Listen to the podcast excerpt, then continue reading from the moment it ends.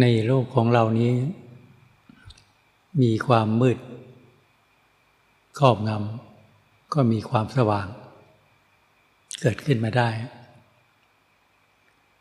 เมื่อมีความหลง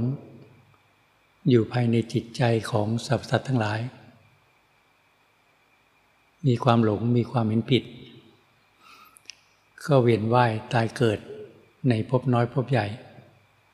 อันไม่มีที่ที่สุด ของการเกิดการตายของจิตวิญญาณ แต่ละดวง เมื่อสมเด็จพระสัมมาสัมพุทธเจ้า ท่านได้มาตัดรู้อนุตตรสัมมาสัมโพธิญาณพระพุทธองค์ทรงมี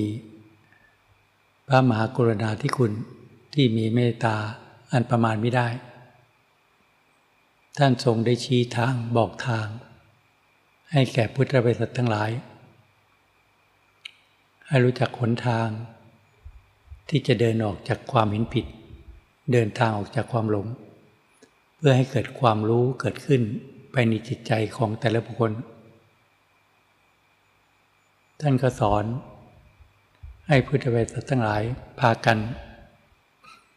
บำเพ็ญหรือสร้างบารมี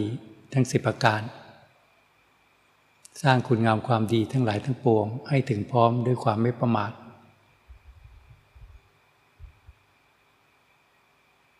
บำเพ็ญศีล สมาธิปัญญา เพื่อก่อให้เกิดกำลังของสติปัญญา ที่จะเปลี่ยนจากความเห็นผิด ให้เป็นความเห็นที่ถูกต้อง ถ้าจิตของสัตว์สัตว์ทั้งหลาย ยังมีความหลงหรือความเห็นผิด ในเบื้องต้น เบื้องปลายก็จะมีความเห็นผิดไปตลอดสาย ถ้าเห็นมีความเห็นถูกต้องในเบื้องต้น เบื้องปลายก็จะถึงที่สุด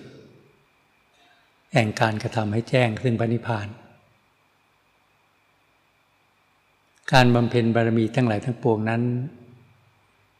พระผู้มีพระภาคเจ้า และพระหลานสาวกทั้งหลายทั้งปวง ไม่สามารถที่จะทำแทนจิตวิญญาณของพวกเราทั้งหลายได้ แต่ว่า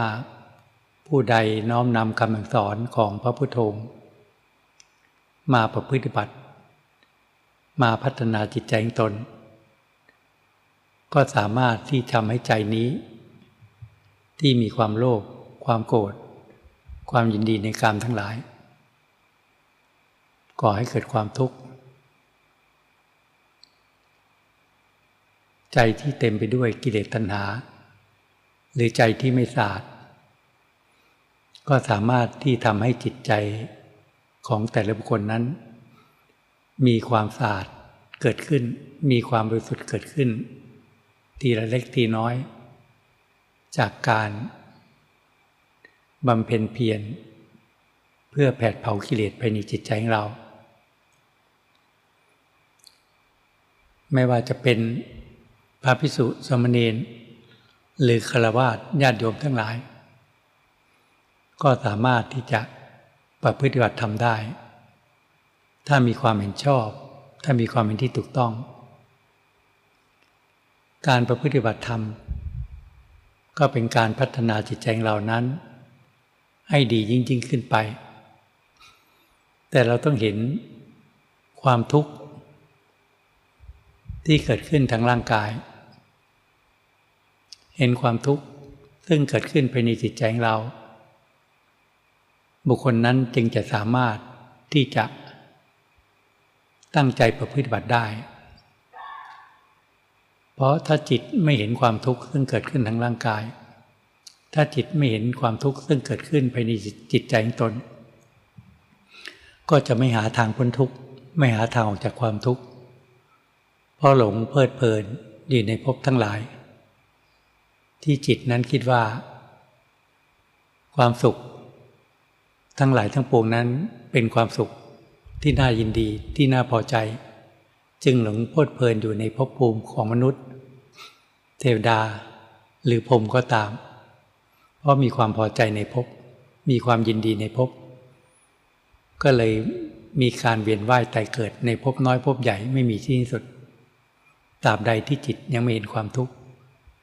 ก็จะติดอยู่กับความสุขเพียงเล็กน้อย เช่นความสุขของคนเราทั้งหลายซึ่งเกิดขึ้นมา ก็พยายามแสวงหาความสุข ในลาบยศสารเสริญ ความสุขทางด้านวัตถุธาตุทั้งหลาย ความสุขในรูปเสียงที่เราสัมผัสพระชนทั้งหลาย บุคคลทั้งหลายคิดว่า สิ่งต่างๆ เหล่านั้นเป็นความสุขที่แท้จริง แม้มีความทุกข์เกิดขึ้นทางกายทางจิตใจบ้าง แต่กิเลสก็ปกปิดจิตใจ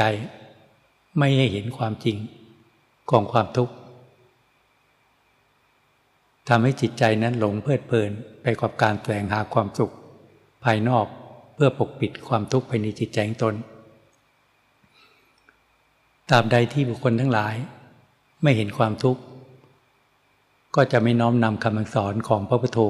มาประพฤติบัติ มาพัฒนาจิตใจของตน เพื่อที่จะดับความทุกข์ จิตของสรรพสัตว์ทั้งหลายซึ่งเกิดขึ้นมา ในภพภูมิของมนุษย์ เมื่อเกิดขึ้นมามีอัตภาพร่างกาย ซึ่งประกอบไปด้วยธาตุดินธาตุน้ำธาตุลมธาตุไฟ จิตนี้ก็ยึดมั่นถือมั่น ว่านี่คือร่างกายของเรา หลงสนิทใจเลยว่า อันนี้คือร่างกายของเรา ใจเราก็มีความรักหวงแหน ดูแลร่างกายนี้อย่างดีที่สุด จากวันเป็นเดือนจากเดือนเป็นปี ทุกวัย ของเราเราจะดูแลร่างกายนี้อย่างดีที่สุด ความยึดมั่นถือมั่นในตัวตนก็มากขึ้นเรื่อยๆ จากวันเป็นเดือนจากเดือนเป็นปี ที่ติมณะหรือความหลงความเห็นผิด ที่หลงคิดว่า ร่างกายกับจิตนี้เป็นอันหนึ่งเดียวกัน จึงเกิดก่อให้เกิดทิฏฐิมณะความยึดมั่นถือมั่นในตัวตน จึงก่อให้เกิดความโลภความโกรธ ความยินดีในการทั้งหลายที่ที่เกิดขึ้นในจิตใจของตน ความหลงซึ่งจิตใจนั้นมีความเห็นผิด ก็จะยึดว่าความคิดที่ปรุงแต่งขึ้นมา ในจิตของเราเป็นจิตใจของเรา อารมณ์ทุกอารมณ์ที่เกิดขึ้น ไม่ว่าจะเป็นอารมณ์ความโลภอารมณ์ความโกรธ อารมณ์ความพอใจ ความไม่พอใจ ในรูปเสียงที่เราสัมผัส อารมณ์ความฟุ้งซ่าน อารมณ์ความเศร้าหมอง อารมณ์ความทุกข์ใจ อารมณ์ความดีใจ เราก็คิดว่า ทุกสิ่งทุกอย่างคือจิตใจของเรา เมื่อจิตเราไปยึดมั่นถือมั่นในอารมณ์ ว่าเป็นจิตของตน จิตจึงกระทบกับความสุขและความทุกข์อยู่เสมอ ตลอดชีวิตของเรา บางครั้งก็มีความทุกข์ แต่จิตเราก็ไม่เห็น แต่ก็จมอยู่ความทุกข์ ความพัดภาคจากกันก็เป็นทุกข์ ประสบกับสิ่งไม่ที่ไม่ปรารถนาก็เป็นทุกข์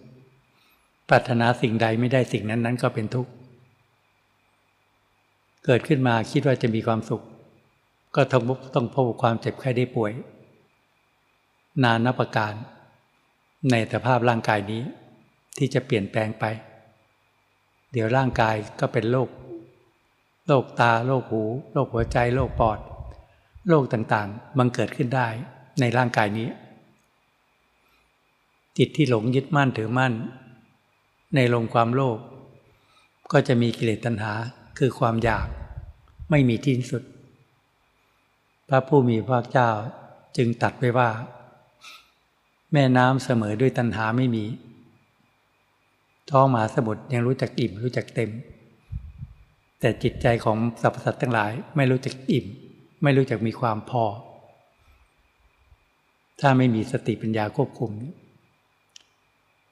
กิเลสตัณหาคือความโกรธคือความไม่พอใจ ที่เกิดขึ้นไปในจิต เมื่อขาดสติปัญญาเราก็ยึดมั่นถือมั่น ในอารมณ์ความโกรธ ความไม่พอใจว่าเป็นจิต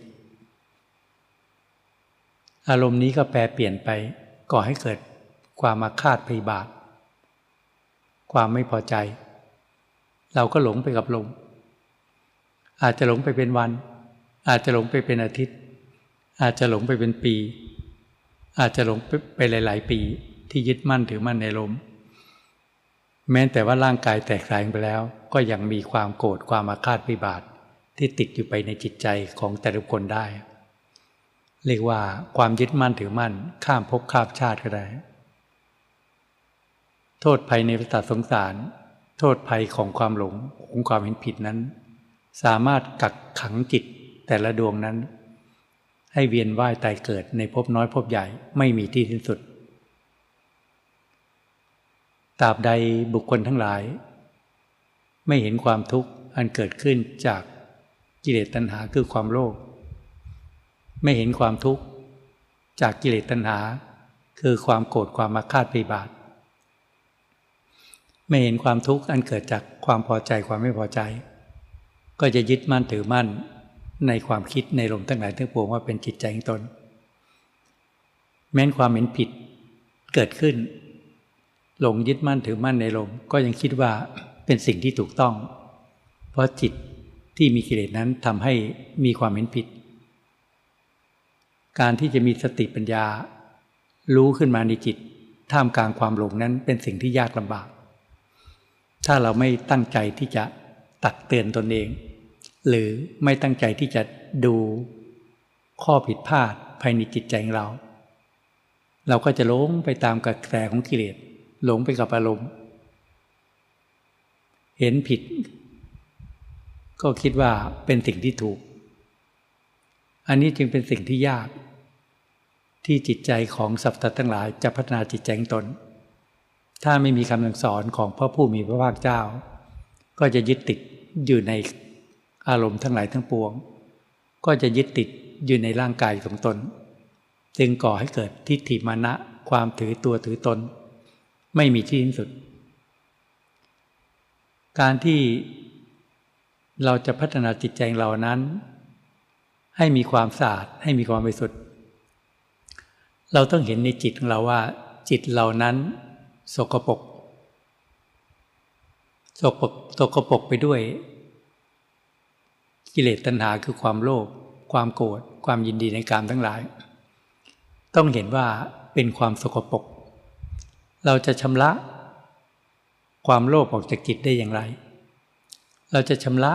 ความโกรธความมาฆ่าตวิบาทออกจากจิตได้อย่างไร เราจะดับความทุกข์ภายในจิตใจของเราได้อย่างไร เราต้องตั้งคำถามขึ้นมา แล้วเราต้องตั้งใจที่จะแก้จิตใจเราเอง ถ้าเราไม่เห็นว่าความโลภเป็นกิเลส ความโกรธเป็นกิเลส ความพอใจความไม่พอใจเป็นกิเลส จิตใจของบุคคลนั้นก็ไม่สามารถที่จะ ละความโลภละความโกรธละความทุกข์ออกจากจิตใจของตนได้เลย ไม่มีทางสามารถที่จะดับความโลภดับความโกรธดับความทุกข์ภายในจิตใจของตนได้เลยตราบใดที่ไม่เห็น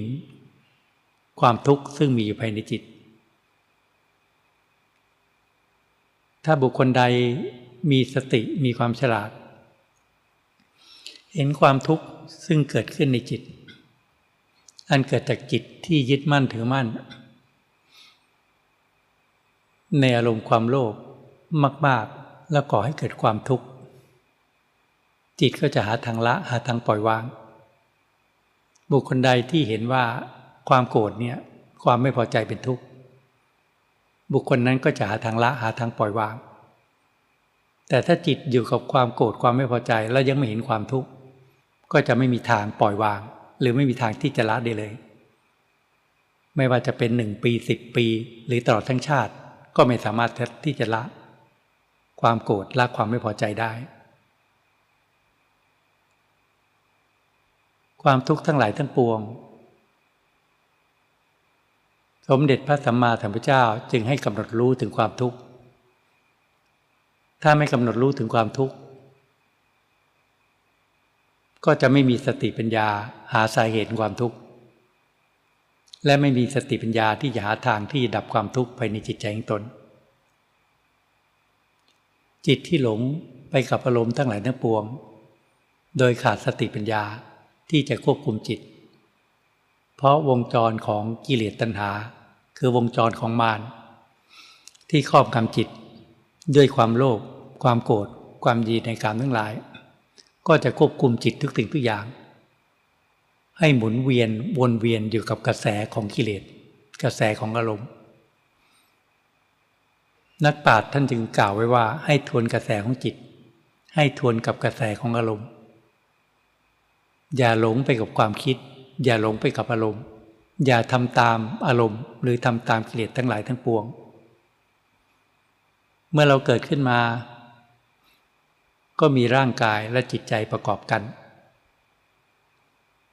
เมื่อเราพิจารณาดูให้ดี เราก็เห็นว่ากิเลสตัณหาทั้งหลายทั้งปวง ในความเป็นจริงนั้น ไม่ได้เกิดขึ้นที่ร่างกายของเรา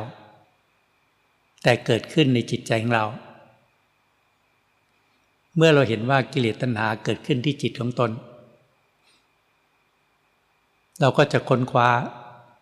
เข้าไปในจิต จิตที่มีความหลงมีความไม่รู้ เมื่อความโลภครอบงำจิต มีกิเลสตัณหา ความโลภครอบงำจิต บางครั้ง เมื่อขาดสติปัญญา ก็สามารถช่อชนทุจริตทำร้ายร่างกายทำลายชีวิตกันเนี่ย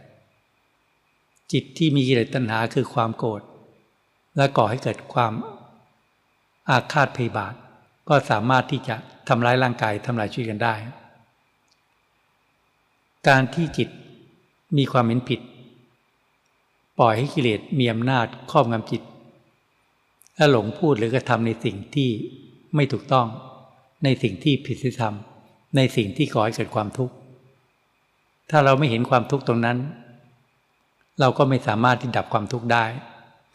แต่ได้บุคคลใดเห็นว่า การพูดในสิ่งที่ไม่ดี การกระทำในสิ่งที่ไม่ดี ก่อให้เกิดความทุกข์จึงจะเป็นจุดเริ่มต้นที่เห็นว่า การกระทำผิดซ้ำซากการพูดในสิ่งที่ไม่ถูกต้อง ก่อให้เกิดความทุกข์ก็จะมีปัญญาเกิดขึ้น ที่จะเห็นว่า เราจะหาทางที่จะดับความทุกข์หรือปิดทางกิเลสได้อย่างไร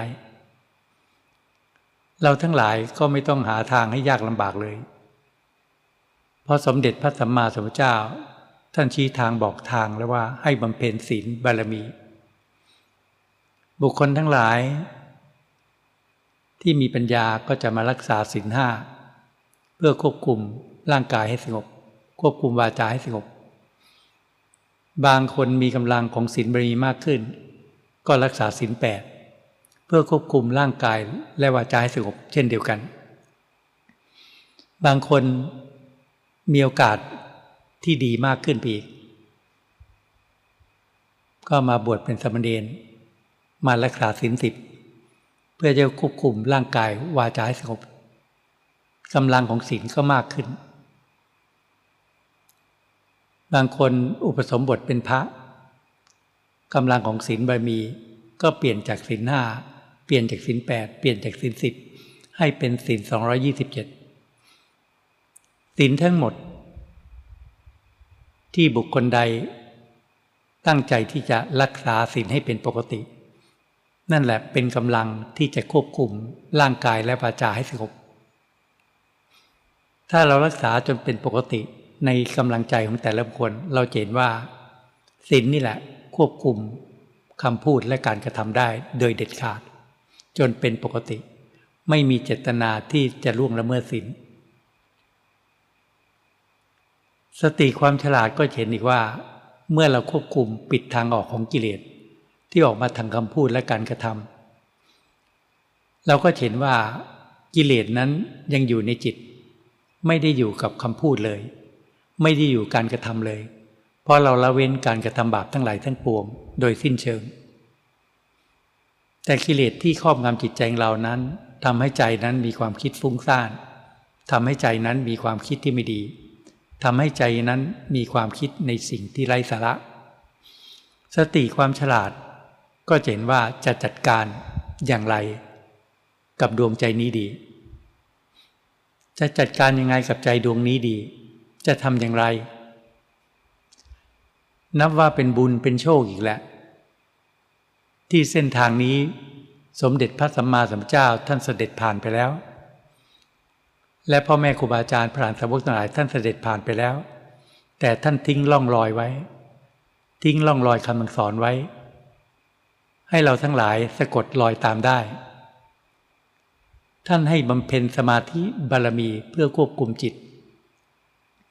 เราไม่ต้องไปค้นคว้าหาทางให้ยุ่งยากสับสนเลย เกิดมาก็พบคำสอนของพระผู้มีพระเจ้าล่องรอยนี้พระพุทธเจ้าเสด็จผ่านไปแล้ว และพระหลานสาวกทั้งหลายก็เสด็จผ่านไปแล้ว เราก็ดำเนินตามรอยของท่านบำเพ็ญสมาธิบารมี ถ้ากำลังของสมาธิบารมีมีมาน้อย แต่อดีตชาติ ก็ต้องมีความอดทนมีความเพียรมากหน่อย ถ้ากำลังสมาธิบารมีมีมามาก ก็สามารถทำได้ง่ายหน่อย แล้วแต่กำลังจิตของแต่ละบุคคล การบำเพ็ญสมาธิภาวนานั้นก็เพื่อให้จิตสงบตราบใดที่จิตไม่สงบ จิตมีความฟุ้งซ่านจิตมีความคิดเรื่องไร้สาระ จิตมีความคิดในสิ่งที่ไม่ดี กิเลสตัณหาก็ยังครอบงำจิตอยู่ เราจึงจำเป็นที่ต้องหาทาง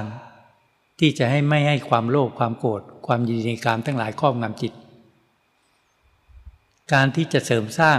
พลังของสติปัญญาที่จะมาควบคุมจิตของเราให้ได้นั้น เราก็ต้องบำเพ็ญสมาธิภาวนา ตรงนี้แหละต้องลงทุน ลงทุนเสียสละเวลากำลังกายกำลังใจ ความอดทนความเพียรต้องประกอบด้วยกำลังหลายสิ่งหลายอย่าง ที่จะต่อสู้กับกิเลสในใจเรา ถ้าเราไม่เห็นประโยชน์ของการบำเพ็ญสมาธิภาวนา คนทั้งหลายในโลกนี้โดยมาก 90%หรือมากกว่านั้นไม่เห็นประโยชน์ มีไม่ถึง 10%ที่เห็นประโยชน์ของการบำเพ็ญสมาธิ แล้วเมื่อเห็นประโยชน์แล้ว จะทำความเพียรได้ขนาดไหน บางคนมีความอดทนน้อย ก็ให้เวลาในการนั่งสมาธิเด่นกลมน้อย ผลที่ได้รับ ก็ไม่สามารถที่จะได้รับเต็มเม็ดเต็มหน่วยได้ ลงทุนน้อยก็ได้น้อย ถ้าลงทุนมากขึ้นมากขึ้นก็ได้มากขึ้นมากขึ้น แล้วแต่การลงทุนของแต่ละบุคคลพึงว่าการที่จะเห็นประโยชน์เมื่อเห็นประโยชน์แล้ว จะทำอย่างไรให้จิตสงบ ถ้ามีความอดทนมีความเพียรไม่พอ จิตก็ยังไม่สงบ เมื่อยังไม่สงบบางครั้งก็แพ้กิเลสก็เลิกลาก็ไม่ทำเพราะว่ากิเลสนั้นมักจะหลอกจิตใจ ให้กับหลงไปกับอารมณ์ หลงไปกับอารมณ์ ให้หมดเวลาไปในแต่ละวันแต่ละวัน โดยไม่เห็นประโยชน์การทำสมาธิ จึงว่าปัญญาที่จะเห็นประโยชน์ในการบำเพ็ญสมาธิภาวนาเนี่ยต้องมีกำลัง จึงจะกล้าเสียสละเวลาในการนั่งสมาธิเด่นกลม หรือทำความเพียรให้มาก โดยมากมักจะถูกกิเลสตัณหาทั้งโลก ที่จะเสียสละเวลาให้กับการแสวงหาทรัพย์ภายนอก กันได้ง่าย ๆ เห็นประโยชน์ในการทำงานธุรกิจหลาย ๆ อย่าง เพราะว่าต้องการทรัพย์ภายนอก แต่บุคคลทั้งหลายไม่คิดเลยว่า ถ้าเราหมดลมหายใจเมื่อไหร่ ทุกสิ่งทุกอย่าง จะจบสิ้นลง โดยไม่มีการอุทธรณ์การปล่อยเวลาให้ล่วงเลยไปโดยป่าประโยชน์นั้น หรือการใช้เวลาให้เป็นประโยชน์นั้น ก็แล้วแต่ปัญญาของแต่ละบุคคลที่จะเกิดขึ้น การทำสมาธิภาวนาเพื่อให้จิตสงบเพื่อที่จะเห็นกิเลสภายในจิตใจของเราเนี่ยก็เป็นสิ่งที่ยาก จึงว่าต้องมีความอดทนมีความเพียรมากทำจนจิตสงบ เมื่อจิตสงบบ่อยๆ ก็จะเห็นว่าสตินี่ก็จะเด่นชัดขึ้น แล้วก็เห็นชัดขึ้นว่าจิตที่สงบ เป็นอย่างนี้เองกายเบาจิตเบามีปิติ เริ่มสงบขึ้นมากายเบาจิตเบามีความสุขเกิดขึ้นของสมาธิ จิตสงบเป็นเบกขาจิตพบกับความว่าง ความว่าง จากกิเลสชั่วคราว ในความสงบของจิต ที่เข้าสมาธิจนจิตว่าง บางครั้งร่างกายก็หายไปเหลือแต่จิต สภาวะของจิตล้วนๆจิตที่ว่างจากอารมณ์ว่างจากกิเลส บุคคลที่จะเข้าไปสัมผัสกับสภาวะ ของความสงบของจิต ก็หาได้ยากลงไปอีก จากการไปปฏิบัติของแต่ละคน จิต ที่จะไปพบความสงบนั้นก็มีได้น้อยอีก พบกับปิติ พบความสุข พบกับอุเบกขาของจิต ก็มีได้น้อย ถ้าใครทำจิตให้สงบก็เห็นว่า จิตที่สงบนิ่ง ก็เป็นอย่างหนึ่ง และเรื่องอารมณ์ที่เกิดขึ้นภายในจิต ที่ปรุงแต่งขึ้นมาตลอดชีวิตของเรา เราก็จะรู้ว่าอารมณ์นั้นไม่ใช่จิต ปัญญาก็จะเกิดขึ้นว่า จิตที่เคยหลงยึดมั่นถือมั่นในอารมณ์ทั้งหลายทั้งปวงว่าเป็นจิต ในความเป็นจริงนั้นไม่ใช่จิต เป็นเพียงอารมณ์ เป็นเพียงอาการของจิต สติปัญญาก็จะเห็นเป้าหมาย ที่จะละที่จะทำลายที่จะปล่อยวาง พอรู้ว่าจิตที่เคยหลงยึดมั่นถือมั่น ในลมความโลภในลมความโกรธในลมความพอใจความไม่พอใจ ย่อมก่อให้เกิดความทุกข์จิตก็จะหาทางที่จะทำอย่างไร จึงจะละความโลภ ให้น้อยลงทำอย่างไรจึงจะละความโกรธให้น้อยลงทำอย่างไรจึงจะดับความทุกข์ในใจตนได้ สติสมาธิที่ตั้งมั่นอยู่ณปัจจุบัน เมื่อเห็นกิเลสตัณหาคือความโลภเขาก็จะใช้สติปัญญาหาทางพิจารณาละ ให้บรรเทาวางไปให้จิตว่างจากอารมณ์เมื่อเห็นกิเลสตัณหาคือความโกรธ เขาก็จะมีสติรู้เท่าทัน มีปัญญาที่จะละในขณะจิตนั้น แต่โดยมากมักจะไม่ทันต่ออารมณ์ จึงหลงไปกับอารมณ์ เป็นวันเป็นอาทิตย์ เป็นเดือนก็ได้ เป็นปีก็ได้ ข้ามภพกับชาติก็ได้เนี่ยเรื่องจิตที่ติดหลงกับอารมณ์ โดยไม่รู้ตัว เพราะไม่ตั้งใจที่จะละ ถ้ามีสติมีปัญญาจดจ่อที่จะละจริง เมื่อกิเลสเกิดขึ้นต้องละ ในปัจจุบันนั้น ไม่เก็บไม่กักขังไว้ หน้าที่ของสติปัญญา จะคอยทำความสะอาดจิต จะคอยกวาดล้าง อารมณ์ออกจากจิต เห็นความโลภเกิดขึ้นก็ละ เห็นความโกรธเกิดขึ้นก็ละ เห็นความพอใจเกิดขึ้นก็ละ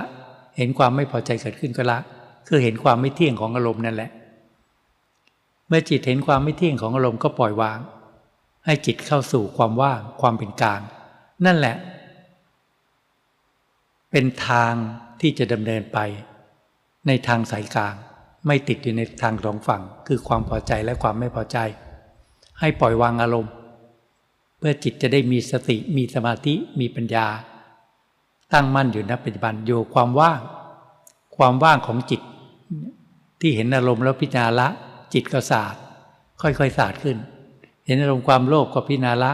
จิตก็ว่างจากความโลภ เห็นอารมณ์ความโกรธเกิดขึ้นก็พิจารณาละจิตก็ว่างจากความโกรธเห็นอารมณ์ความพอใจเกิดขึ้นก็ไม่เอา แม้นความพอใจก็ไม่เอา ก็เห็นว่าความพอใจก็ไม่เที่ยง ก็จิตก็ว่างอีกแม้นความไม่พอใจในรูปเสียงกิรสสัมผัส สติปัญญาเห็นก็พิจารณาเห็นความไม่เที่ยง จิตก็ว่างอีกอยู่กับความว่างนั่นแหละ เป็นความสงบสุขที่เยือกเย็น ไม่อยู่กับอารมณ์ เคยอยู่กับอารมณ์มานับพบนับชาติแล้ว จิตนี้กระทบความสุขและความทุกข์อยู่ตลอด มาบัดนี้เราจะอยู่ความว่างอยู่ความเป็นกลางจะไม่ให้จิตติดในอารมณ์เนี่ยจิตของเราติดในอารมณ์ยึดมั่นถือมั่นในอารมณ์แต่เราจะหาทางละ หาทางปล่อยวาง ท่านจึงบอกว่า เมื่อบำเพ็ญศีล สมาธิปัญญา จะมีสติปัญญารู้แจ้งในยสัตธรรมทั้งสี่ประการ อันนี้แหละ คือความเห็นชอบความเห็นที่ถูกต้อง เมื่อมีสติปัญญารู้แจ้งในยสัตธรรมทั้งสี่ประการ คือหนึ่งกำหนดรู้ถึงความทุกข์ ซึ่งจิตยึดมั่นถือมั่น ในลมทั้งหลายทั้งปวงว่าเป็นจิต ยึดมั่นถือมั่นในร่างกายว่าเป็นตัวตน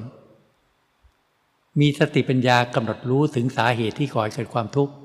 คือกิเลสตัณหา ที่ก่อให้เกิดความโลภความโกรธความยินดีในกามทั้งหลาย สติปัญญาก็จะเห็น ทางดำเนินไปเพื่อดับความทุกข์ มีสติปัญญาที่รู้จักดับความทุกข์ เช่นเมื่อเราละความโลภออกไป จากจิตชั่วคราวละความโกรธออกจากจิตชั่วคราวละความทุกข์จากจิตชั่วคราวเราก็เห็นว่าดับตรงนี้ เมื่อละอารมณ์จิตจะดับ เห็นทางดำเนินไปว่า เราต้องละอารมณ์ แม้นเพียงชั่วคราวเราก็เห็นว่ามันจิตว่าง จิตว่างจากลม ทางที่ดับความทุกข์ แล้วเราก็เชื่อมั่นในในทางที่ดับความทุกข์ คือสติปัญญาก็เชื่อมั่นในการบำเพ็ญศีลสมาธิปัญญา และมีสติปัญญาที่จะพิจารณากันกรองละความโลภกันกองละความโกรธกันกองละความทุกข์ อันนี้ต้องตั้งใจจริงๆ ต้องเห็นโทษจริงๆ ต้องไม่เก็บไว้จริงๆ ถ้าเก็บไว้มันก็สะสม สะสมในส่วนที่เสียส่วนที่ไม่ดีสะสมของเน่าของเสีย ไว้ภายในจิตใจของตน แต่เราจะละจะทิ้งของเสียไปเรื่อยๆ ทิ้งของเสียไปเรื่อยๆ ทิ้งกิเลสตัณหาไปเรื่อยไม่เก็บไว้ ถ้าเราไม่เห็นกิเลสตัณหาในใจของเรา เราก็ไม่สามารถทิ้งได้หรอก เราต้องมีสติปัญญา ซึ่งมีกำลังพอสมควร ที่เห็นกิเลสตัณหาและเห็นความทุกข์ และปรารถนาที่จะละความทุกข์หรือดับความทุกข์จึงจะทิ้งได้ จะไม่เก็บไว้ มีอารมณ์เกิดขึ้นจิตยังยึดมั่นถือมั่นในลมก็ละ ละไปเรื่อยๆ เมื่อจิตว่างจากลมก็มาดูสิ่งที่ยึดมั่นถือมั่นในร่างกายตนเนี่ยจิตนี้จิตดวงเนี่ยยึดมั่นถือมั่นในสองสองอย่าง มีอารมณ์ก็ยึดมั่นถือมั่นในอารมณ์ จิตนี้อยู่กับร่างกายก็ยึดมั่นถือมั่นในร่างกายที่เป็นตัวตนของเรา สิ่งที่จิตเราเข้าไปยึดมั่นถือมั่น ย่อมก่อให้เกิดความทุกข์ยึดมั่นถือมั่นว่าร่างกายนี้เป็นเราโรคภัยแค่เจ็บมันเกิดขึ้นจิตใจก็เป็นทุกข์ความชรามันเกิดขึ้นจิตใจก็เป็นทุกข์ร่างกายจะแตกสลายจิตใจก็เป็นทุกข์ถ้าไม่เห็นความทุกข์อันเนี้ยก็จะไม่ตั้งใจที่จะค้นคว้าหาทาง ที่จะละความทุกข์หรือดับความทุกข์ดังเช่น ประชาชนคนทั้งหลายที่เกิดขึ้นมาในโลกนี้ อยู่กับความทุกข์แต่ไม่เห็นความทุกข์เจ็บป่วยรู้ว่าป่วย มันทุกข์แต่ไม่รู้ไม่เห็นว่าไม่เห็นไปในจิตว่ามันทุกข์และไม่หาทางที่จะละหาทางที่ดับ เจ็บไข้ได้ป่วยก็รักษาไปตามสภาวะของคนในโลกนี้ ในทางวิทยาศาสตร์ทางการแพทย์ ก็ดูแลรักษาร่างกายไปแต่ว่าก็ยึดมั่นถือมั่นไม่สามารถปล่อยวางได้ ถ้าไม่หายป่วยก็ทุกข์ นี่ป่วยมากก็ทุกมาก ก็ยึดมั่นถือมั่น กลัวความเจ็บไข้ได้ป่วย กลัวความตายนี่กิเลสพาให้หลงทาง หลงคิดว่าถ้าดินถ้าน้ำถ้าลมถ้าไฟนี้เป็นของเรา เป็นตัวตนของเรา เราดูแลอย่างดีมาตลอด ถ้าเราไม่เห็นว่าจิตที่ยึดมั่นถือมั่นในร่างกายนี้ก่อให้เกิดความทุกข์ คนในโลกนี้ก็จะไม่หาทางที่จะละหาทางที่จะปล่อยวาง ไม่หาทางที่ค้นคว้าหาความจริงของร่างกายนี้ สติปัญญาต้องฉลาดสิ่งใดที่จิตเราเข้าไปยึดมั่นถือมั่น เมื่อก่อให้เกิดความทุกข์เราต้องหาทางละหาทางปล่อยวาง เช่นเมื่อเราเห็นว่าจิตเรายึดมั่นถือมั่นในลมความโลภความโกรธความยินดีในกามทั้งหลาย คือความพอใจความไม่พอใจในรูปเสียงกลิ่นรสสัมผัสก่อให้เกิดความทุกข์เราจึงหาทางละหาทางปล่อยวาง ละอารมณ์ปล่อยวางอารมณ์ เมื่อเราเห็นว่าจิตนี้ยึดมั่นถือมั่นในร่างกายนี้ก่อให้เกิดความทุกข์เราก็ต้องหาทางละหาทางปล่อยวางเราก็ใช้สติปัญญาค้นคว้าหาความจริงของร่างกายนี้ ร่างกายนี้เป็นเป้านิ่ง เป้าที่เราหลับตาก็นึกเห็น ว่าจิตอยู่กับกาย ลืมตาก็เห็นทั่วร่างกายนี้ ในส่วนต่างๆร่างกายเรา เราก็ใช้สติปัญญา ยกร่างกายขึ้นมาพิจารณา ยกเข้ามาในจิต ยกขึ้นมาในจิตคือคิดพิจารณา ในแต่ละส่วน แต่ละส่วนที่เรายึดมั่นถือมั่นว่าเป็นเราเป็นตัวตนเรา เป็นเราจริงไหมผมเป็นเราจริงหรือไม่ เล็บเป็นเราจริงหรือไม่ หนังเป็นเราจริงหรือไม่ ส่วนใดที่เป็นเรา หัวใจปอด ส่วนต่างๆภายในร่างกายเป็นเราหรือไม่ เป็นตามสมมติเพียงชั่วคราว แต่เรายืมยืมธาตุในโลกนี้มาใช้เพียงชั่วคราว เพราะจิตวิญญาณเรายังมีกรรมมาเกิดขึ้น ก็ยืมธาตุมาใช้ช่วยระยะเวลาสั้น ๆ ไม่เกินร้อยปีร่างกายนี้ก็แตก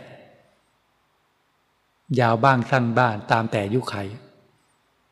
ถ้าเราไม่เห็นว่าจิตที่ยึดมั่นถือมั่นในร่างกายเป็นทุกข์ เราก็จะไม่หาทางละไม่หาทางปล่อยวาง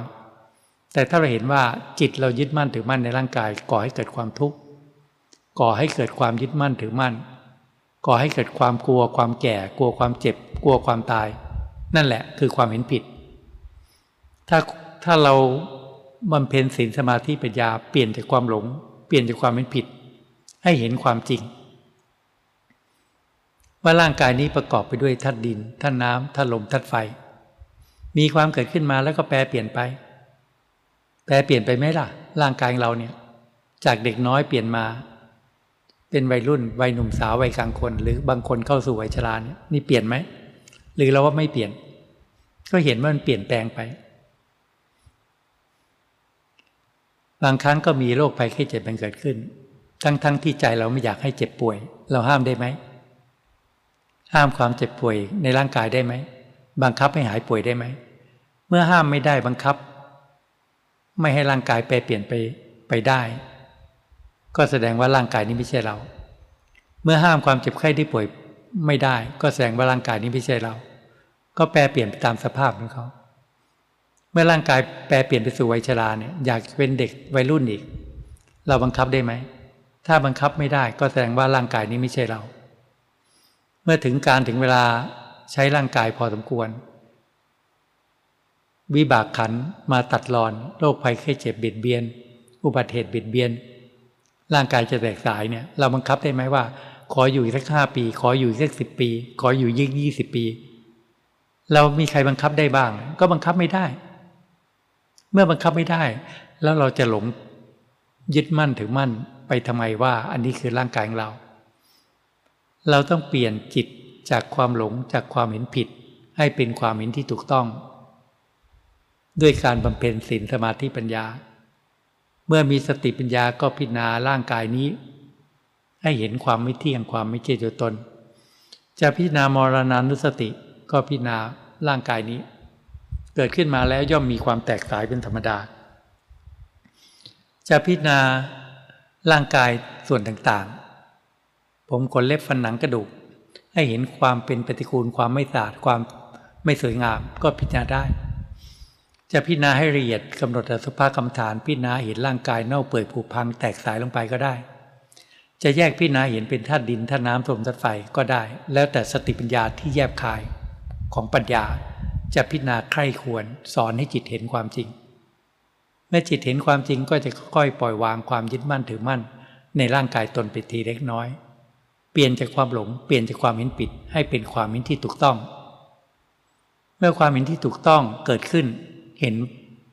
จากความหลงที่ที่คิดว่า ร่างกายนี้เป็นเรา จิตก็จะเปลี่ยนจากความหลงให้เป็นความรู้เกิดขึ้นมาว่า ร่างกายนี้ไม่ใช่จิตนี้ จิตนี้ไม่ใช่ร่างกายนี้ เมื่อจิตเห็นเช่นนั้นจริง จิตก็จะวางความยึดมั่นถือมั่นในร่างกายตน ตามกำลังของจิต ถ้าเห็นในเบื้องต้นก็วางได้ส่วนหนึ่งจากสามส่วน เมื่อวางความยึดมั่นถือมั่นในร่างกายตนได้ส่วนหนึ่ง ความโลภก็บางลง เพราะความยึดมั่นถือมั่นในตัวตนน้อยลง มันก็พลอยให้กิเลสตัณหาคือความโลภน้อยลง ความโกรธความมาคาดปีบาทก็หายไป ความโกรธก็มีอยู่ ความยึดมั่นถือมั่นในตัวตนที่ขอให้เกิดความสุขความทุกข์ก็น้อยลง เพราะสติปัญญาพิจารณาละอารมณ์มาเรื่อยๆ จนมาพิจารณาละความยึดมั่นถือมั่นในกายตนทำให้จิตเปลี่ยนจากความหลงความเห็นผิด ให้เป็นความเห็นที่ถูกต้อง ว่าร่างกายนี้ไม่ใช่จิตนี้ จิตนี้ไม่ใช่ร่างกายนี้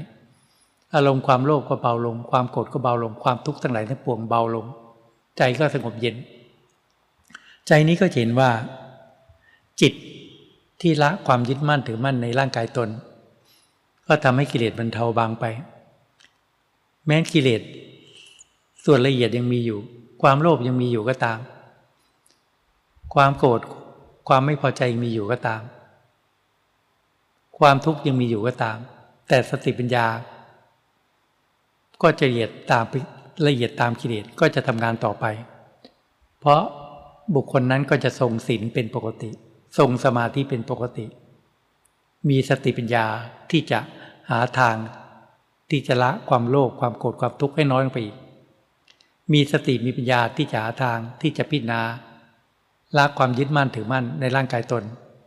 ให้น้อยลงไปอีกเนี่ยสติปัญญาก็ทำงานไป ยังมีลมที่ค้างค้างยังมีลมที่ที่ยึดมั่นถือมั่นอยู่เขาก็จะหาทางละไปเรื่อยๆละความโลภให้น้อยลงละความโกรธให้น้อยลงละความทุกข์ให้น้อยลงไป จิตว่างจากลมก็พิจารณากายในกายนี่นี่ทาง เรียกว่าอริยมรรคทางดำเนินไปเพื่อที่จะทำลายกิเลสก็เป็นเส้นทางเดียวกัน เหมือนเดิมศีลสมาธิปัญญาศีลก็ทรงตัวสมาธิก็ละเอียดขึ้น เพราะอารมณ์น้อยลง อารมณ์บางลง สมาธิก็ทำให้มากขึ้น จนทรงสมาธิละเอียดขึ้น สติปัญญาก็ชำนาญในการที่จะพิจารณาละความโลภละความโกรธละความทุกข์ เมื่อจิตว่างจากลมก็จะมาพิจารณากายในกายตนอีกอย่างกลาง พิจารณาอาการสามสองให้เห็นความเป็นปฏิกูลความไม่สะอาดพิจารณาสุภกรรมฐาน พิจารณาแล้วปล่อยวาง พิจารณาซ้ำๆแล้วปล่อยวาง เมื่อปล่อยวางร่างกายอย่างกลางได้เนี่ย ความโลภบางลงอีก ความโกรธบางลงอีก ความไม่พอใจบางลง ความทุกข์น้อยลงไปอีก ความยึดมั่นถือมั่นในตัวตนน้อยลงอีก อารมณ์ก็บางลงไปอีก ความโลภ มีแทบแทบมองไม่ค่อยเห็นมันน้อยมาก เพราะไม่ต้องการอะไร เพราะจิตดวงนี้จะมุ่งหวังมรรคผลนิพพาน ไม่ต้องการอะไรต้องการความสุขที่แท้จริง นี่ความโลภน้อยลง ความโกรธก็น้อยลง มีแต่เป็นแต่การของจิตคือความไม่พอใจ สติปัญญาก็พิจารณาละได้ง่าย เห็นความไม่เที่ยงของอารมณ์เห็นความเกิดดับของอารมณ์ละวางจนชำนาญ เห็นอารมณ์เกิดขึ้นกระดับไป เห็นอารมณ์เกิดขึ้นกระดับไป จิตก็ว่างว่างว่างว่างเรื่อยเนี่ยอารมณ์เกิดขึ้นกระดับไป ความโลภเกิดขึ้นก็ทิ้งไป ความโกรธเกิดขึ้นก็ทิ้งไป ความไม่พอใจเกิดขึ้นก็ทิ้งไป ความพอใจเกิดขึ้นก็ทิ้งไป จิตก็ว่าง เพราะความชำนาญของสติปัญญาก็ทำลายกิเลสไปเรื่อย จนกระทั่ง จิตก็เห็นว่า ความยึดมั่นถือมั่นในกายตนอย่างละเอียดยังมีอยู่ จิตนี้ก็จะพิจารณากายในกายส่วนละเอียด พิจารณาสุภาพคำฐานทะลุถึงความว่าง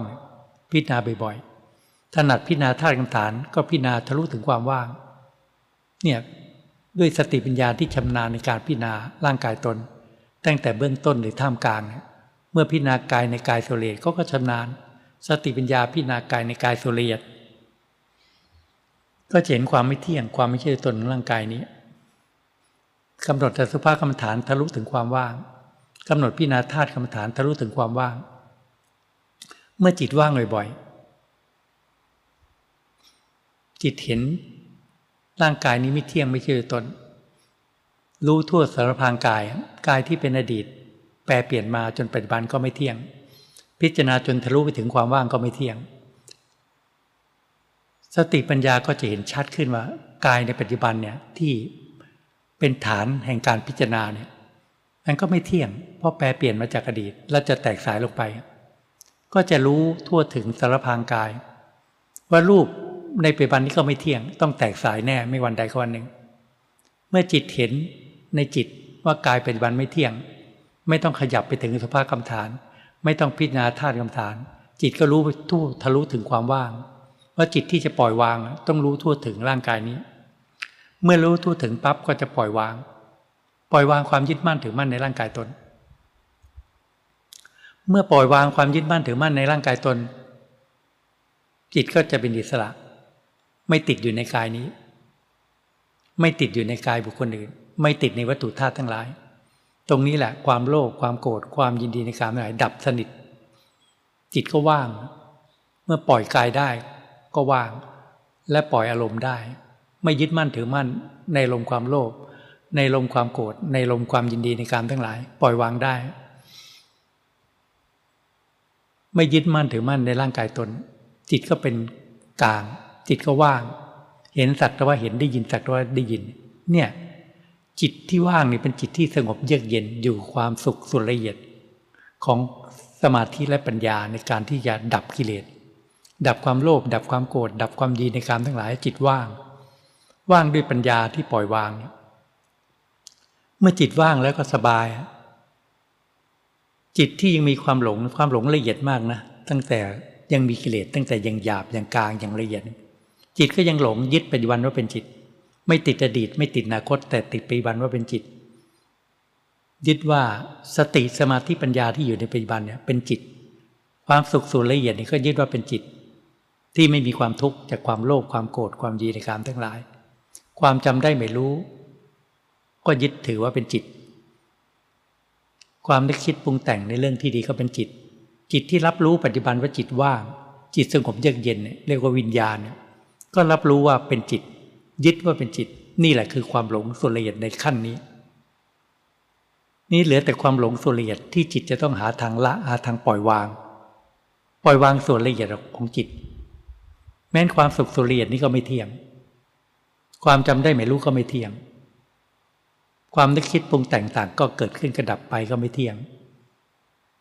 การรับรู้ต่างๆ ก็ไม่เที่ยง ที่เรียกว่าวิญญาณไม่เที่ยง สติปัญญาต้องเห็นความไม่เที่ยง ของความสุขส่วนละเอียดของความจำได้ไม่รู้ของความนึกคิดปรุงแต่ง ของวิญญาณการรับรู้ไม่เที่ยงอยู่เสมอ เห็นไปเรื่อยๆ เห็นแล้วปล่อยวาง ปล่อยวาง ปล่อยวาง จนเข้าไปเห็นว่า ทุกสิ่งที่จิตปรุงแต่งขึ้นมาไม่เที่ยง เป็นเพียงอาการของจิตไม่ใช่จิต สติปัญญาจะเห็นว่าสังขารทั้งหลายทั้งปวงไม่เที่ยง เมื่อเห็นความไม่เที่ยงของสังขารวิญญาณก็ไม่ต้องพูดถึง เพื่อไม่ยึดมั่นถือมั่นในสังขารวิญญาณก็ไม่เกิดขึ้น สิ่งใดที่เกิดขึ้น ความคิดทั้งหลายทั้งปวงที่ออกมาจากจิตนั้นไม่ใช่จิต เป็นเพียงอาการของจิต สิ่งที่คิดนั้นไม่ใช่จิต สิ่งที่ไม่คิดนั่นแหละจิต สติปัญญาก็จะเห็นจิตที่ปล่อยวาง ความยึดมั่นถือมั่นในสิ่งทั้งหลายทั้งปวง จิตก็เป็นจิตที่บริสุทธิ์ขึ้นมา แม้นสติปัญญาก็เป็นเพียงอาการของจิต เพียงจะทำหน้าที่ที่จะละวางความยึดมั่นถือมั่น ในสิ่งทั้งหลายทั้งปวงออกจากจิต และก็วางทุกสิ่งทุกอย่าง จึงเหลือจิตที่บริสุทธิ์เกิดขึ้นมา เรียกว่า เป็นความรู้ที่บริสุทธิ์ หรือเป็นธรรมธาตุที่บริสุทธิ์ จิตนี้ไม่ยึดมั่นถือมั่น ในรูปร่างกายตนร่างกายบุคคลอื่นว่าเป็นตัวตน จิตนี้ไม่ยึดมั่นถือมั่น ในเวทนาความสุขความทุกข์หรือความเฉยว่าเป็นจิต จิตนี้ไม่ยึดมั่นถือมั่นในความจำได้ไม่รู้ หรือในสังขารหรือในวิญญาณ นั่นแหละ จิต ที่เป็นอิสระ ไม่ยึดมั่นถือมั่นในขันธ์ทั้งห้า เนี่ยจึงจะเป็นจิตที่บริสุทธิ์เกิดขึ้นมา การที่จะปฏิบัติพัฒนาจิตไปเพื่อ ดับความโลภดับความโกรธดับความหลงไปในจิตใจตนนั้น ความจริงนั้นเป็นสิ่งที่ยากลำบาก แต่ไม่เหลือวิสัยของคนเราที่จะประพฤติบัติ เราทั้งหลายต้องพากัน สร้างบารมีมา ตั้งแต่ดีชาติจนถึงวิบันแล้วก็ต้องอดทน สร้างบารมีต่อไป นั่นแหละ ถึงแม้ว่ายังไม่ถึงที่สุดแห่งความสิ้นทุกข์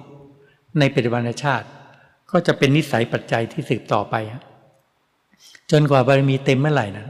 ก็จะรู้ธรรมก็จะเห็นธรรมก็ทำให้จิตใจเป็นธรรมขึ้นมา